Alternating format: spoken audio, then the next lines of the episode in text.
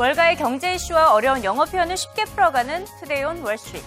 눈치 보기 장세가 이어지고 있습니다. 연준의 정책 향방을 예상하며 하루는 하락했다가 하루는 상승하고 있는데요. Crazy Fed Obsessed Market. 연준에 중독된 혼란스러운 시장입니다. Let's give Ben a break. 내일이면 중대 발표를 하게 될 버냉키 의장에게 이제는 부담을 그만 주고 숨 좀 돌릴 시간을 줘야 하지 않을까요?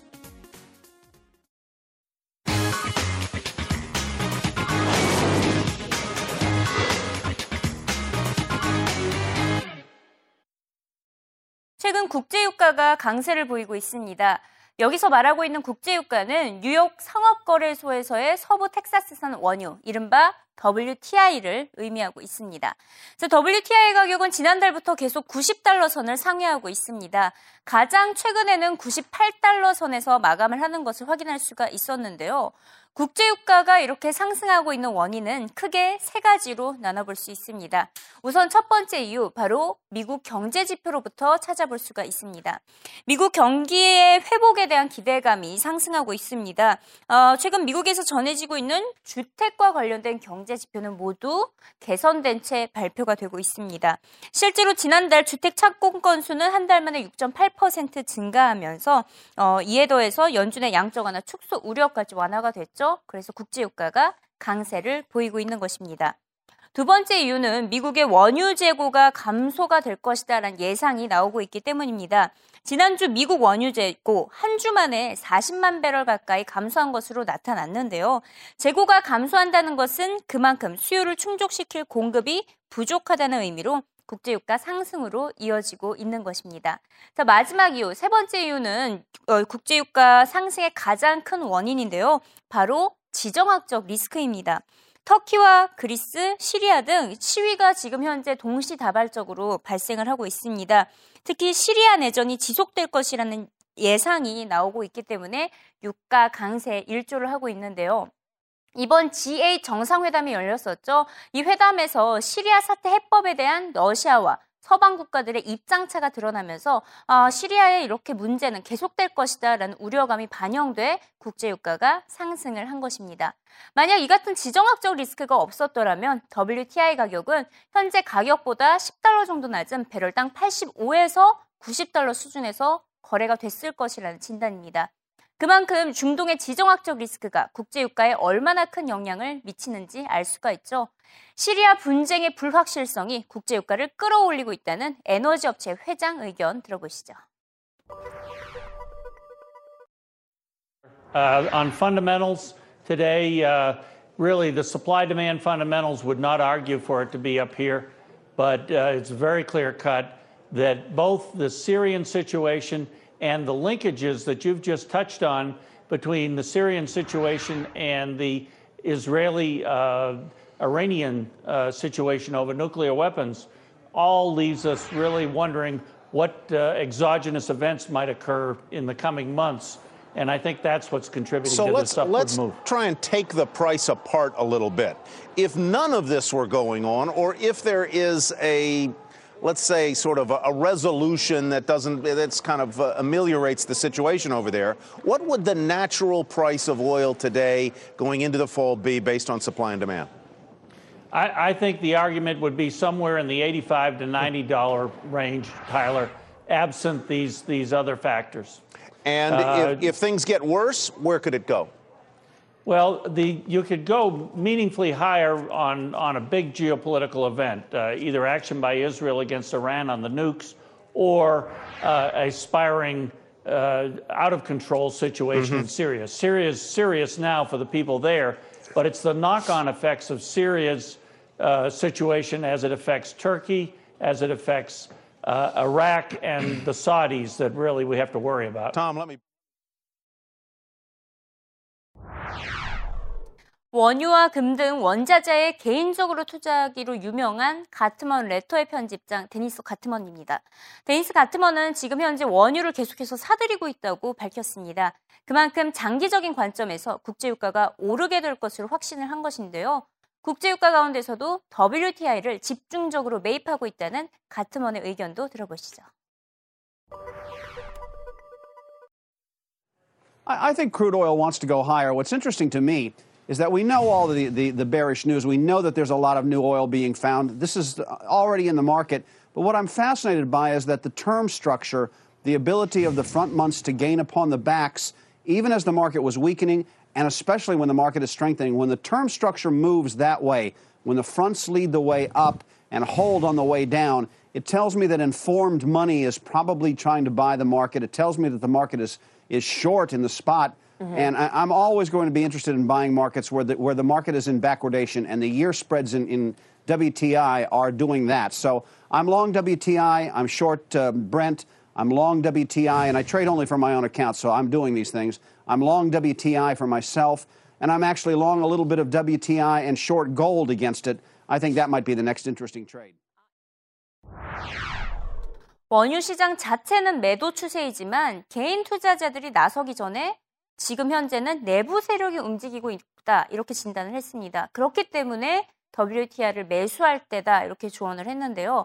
어, 재미있게 표현을 했습니다. It tells me that informed money is trying to buy the market.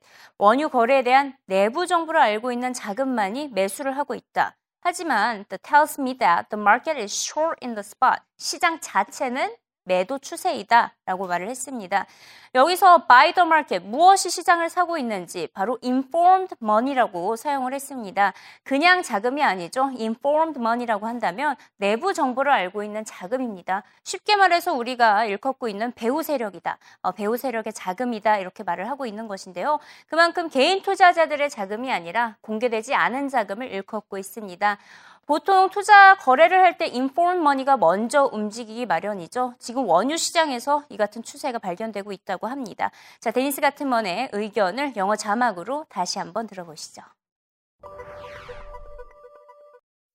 But what I'm fascinated by is that the term structure, the ability of the front months to gain upon the backs, even as the market was weakening, and especially when the market is strengthening, when the term structure moves that way, when the fronts lead the way up, and hold on the way down, it tells me that informed money is probably trying to buy the market. It tells me that the market is, is short in the spot. Mm-hmm. And I, am always going to be interested in buying markets where the, where the market is in backwardation and the year spreads in, in WTI are doing that. So I'm long WTI, I'm short uh, Brent, I'm long WTI. And I- 원유 가격 상승은 일시적인 현상이 아니라며 추가 상승할 것이란 전망이 지배적입니다. 국제유가 상승은 곧 글로벌 경제가 회복 국면에 있다는 것을 의미하기 때문인데요. 보시다시피 지금 전 세계 경제가 회복세를 보이고 있는 것을 알고 있, 어, 보이고 있습니다. 이렇게 된다면 국제유가는 계속해서 상승을 할 것이고 이와 함께 증시 랠리와 국채금리 상승이 동시에 진행될 것이라는 전망입니다. No, not at all. The shorts have to be very, very nimble. I've got a couple words price shock potential. You know, there's always an issue that can drive the price of crude higher.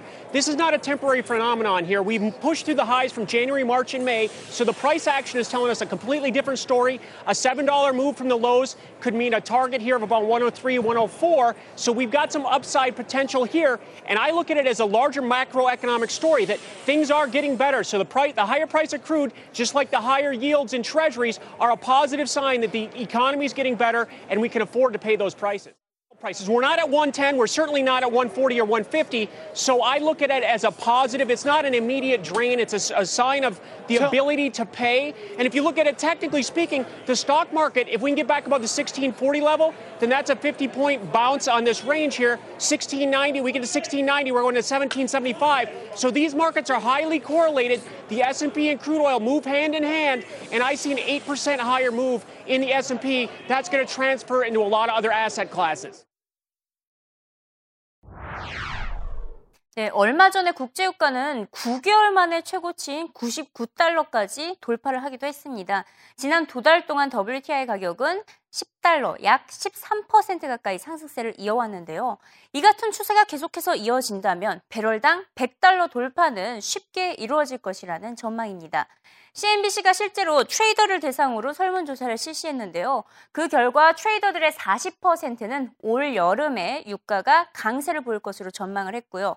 이들이 예상한 평균 국제유가 전망치는 배럴당 98.25달러였습니다. 올 여름 100달러는 쉽게 돌파할 것이라는 전망부터 들어보시죠.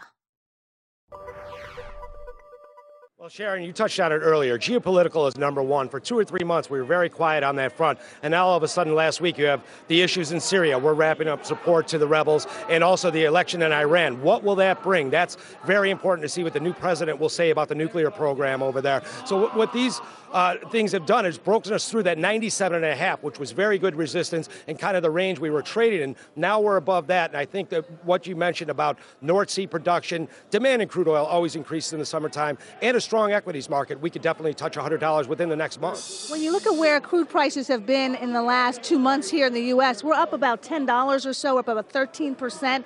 And Brent crude prices have kind of paled in comparison in terms of their rise. We're talking about some major global events that are occurring, but why do you see the support here in U.S. oil prices? What's happening in Cushing, Oklahoma with those inventories that might be leading to that? Well, the first thing in Cushing that I've seen over the last four or five energy reports, the energy supply reports that come out every Wednesday, is that we are now drawing from Cushing, and we haven't seen that in a few months. And it's not a huge amount of supply, but one to two million barrels uh, every week is, is actually significant at this point. And the other thing is the strong equities market, and, and traders want to play it that way. Strong equities equal stronger crude oil. When you look at what we're seeing in terms of 지금까지는 원유 생산 국가라고 하면 중동 국가들이 떠올랐죠. 하지만 이제 추세가 변하고 있습니다.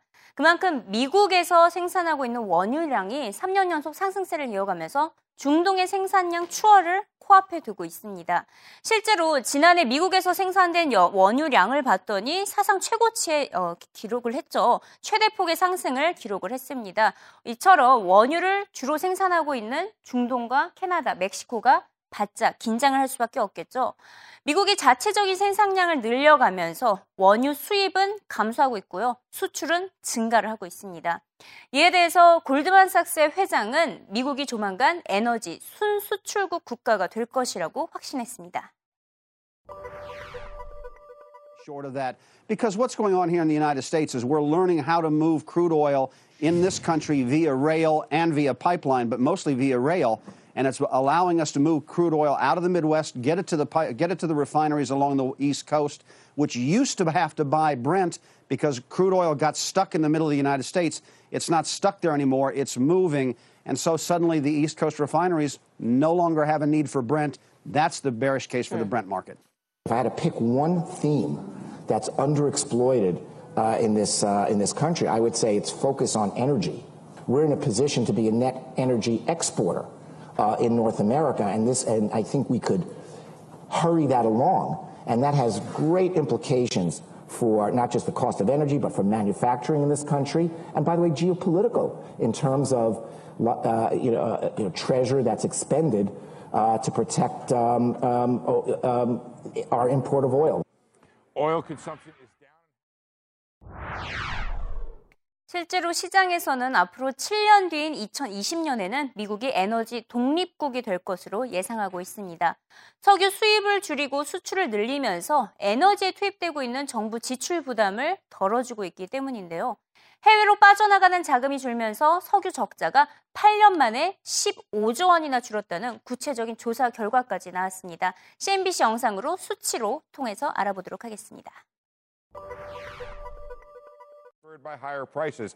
This is my favorite chart. A big change is how the U.S. grows now with less and less power, so called energy intensity. It measures the energy it takes to increase growth, falling almost 5% last year, the most since 1983 when prices were last very high. Add it all up, and the U.S. oil petroleum deficit is about $13 billion smaller than it was in 05. That's fewer billions going overseas and could mean a shakeup in global alliances and the global flow of not just oil, Michelle, but cash. I told you that I was just in Mexico. 네, 에너지 시장에서 사용이 되고 있는 경제 용어가 방금 영상에서 나왔었죠. 아, 그 문장부터 짚어보도록 하겠습니다. Uh, U.S. grows now with less and less power, so-called energy intensity. It measures the energy it takes to increase growth. 미국 경제 성장에는 갈수록 적은 양의 에너지가 투입이 되고 있다. 이를 에너지 집약도 이렇게 불리고 있는데 경제 성장에서 에너지가 차지하는 비중을 의미한다라고 기자가 친절히 설명을 해줬었죠. 여기서 경제 용어 바로 에너지 인텐시티입니다. 에너지 집약도라는 뜻인데요. GDP에서 에너지가 차지하는 비중을 의미하고 있습니다. GDP 1000달러 생산을 위해 투입되는 에너지의 양을 어, 기본적으로 계산을 하고 있습니다. 경제 성장을 위해 투입되는 에너지 양이 적으면 적을수록 국가 발전에 긍정적인 효과를 안겨주는데요. 선진국은 그렇기 때문에 에너지 집약도가 감소를 하고 있습니다. 에너지 효율이 증대하고 있고 생산량도 증대하고 있고 또 에너지 기술 혁신 등의 영향으로 에너지 집약도가 줄어들고 있는 것입니다. 에너지 인텐시리 예의주시하시면서 영어 자막과 함께 다시 한번 들어보시죠. By higher prices.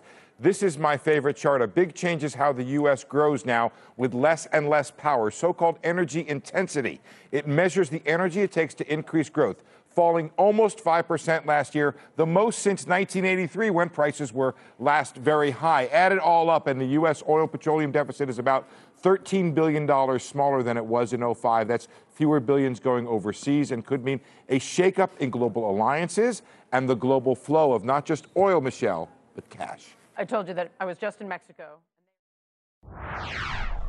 네, 앞서 계속해서 언급을 했다시피 전반적인 컨센서스는 국제유가가 100달러를 쉽게 돌파하고 강세를 보일 것이라는 전망입니다. 하지만 지정학적 리스크가 사라진다면 다시 배럴당 80달러로 떨어질 것이라는 약세론자도 함께 존재하고 있습니다. 자, 마지막으로 국제유가 하락을 점치고 있는 약세론자도 만나보시죠. you uh, no, I don't think so. I think this is a supply issue, and the interruption in supply has shot us up there. But if you go back, say, four years, we've been between 80 and 110 bucks a barrel. And then as of late, the last nine, 12 months, we've been between 90 and 100 dollars a barrel. And I think that's fair. But ultimately, when the supply issue or the geopolitical forces are now gone, I think with the U.S. maybe being energy independent by the end of the decade, 2020, I think that this is all going to be uh, old news, and we slowly but surely grind back lower to the $80 barrel level. All right. So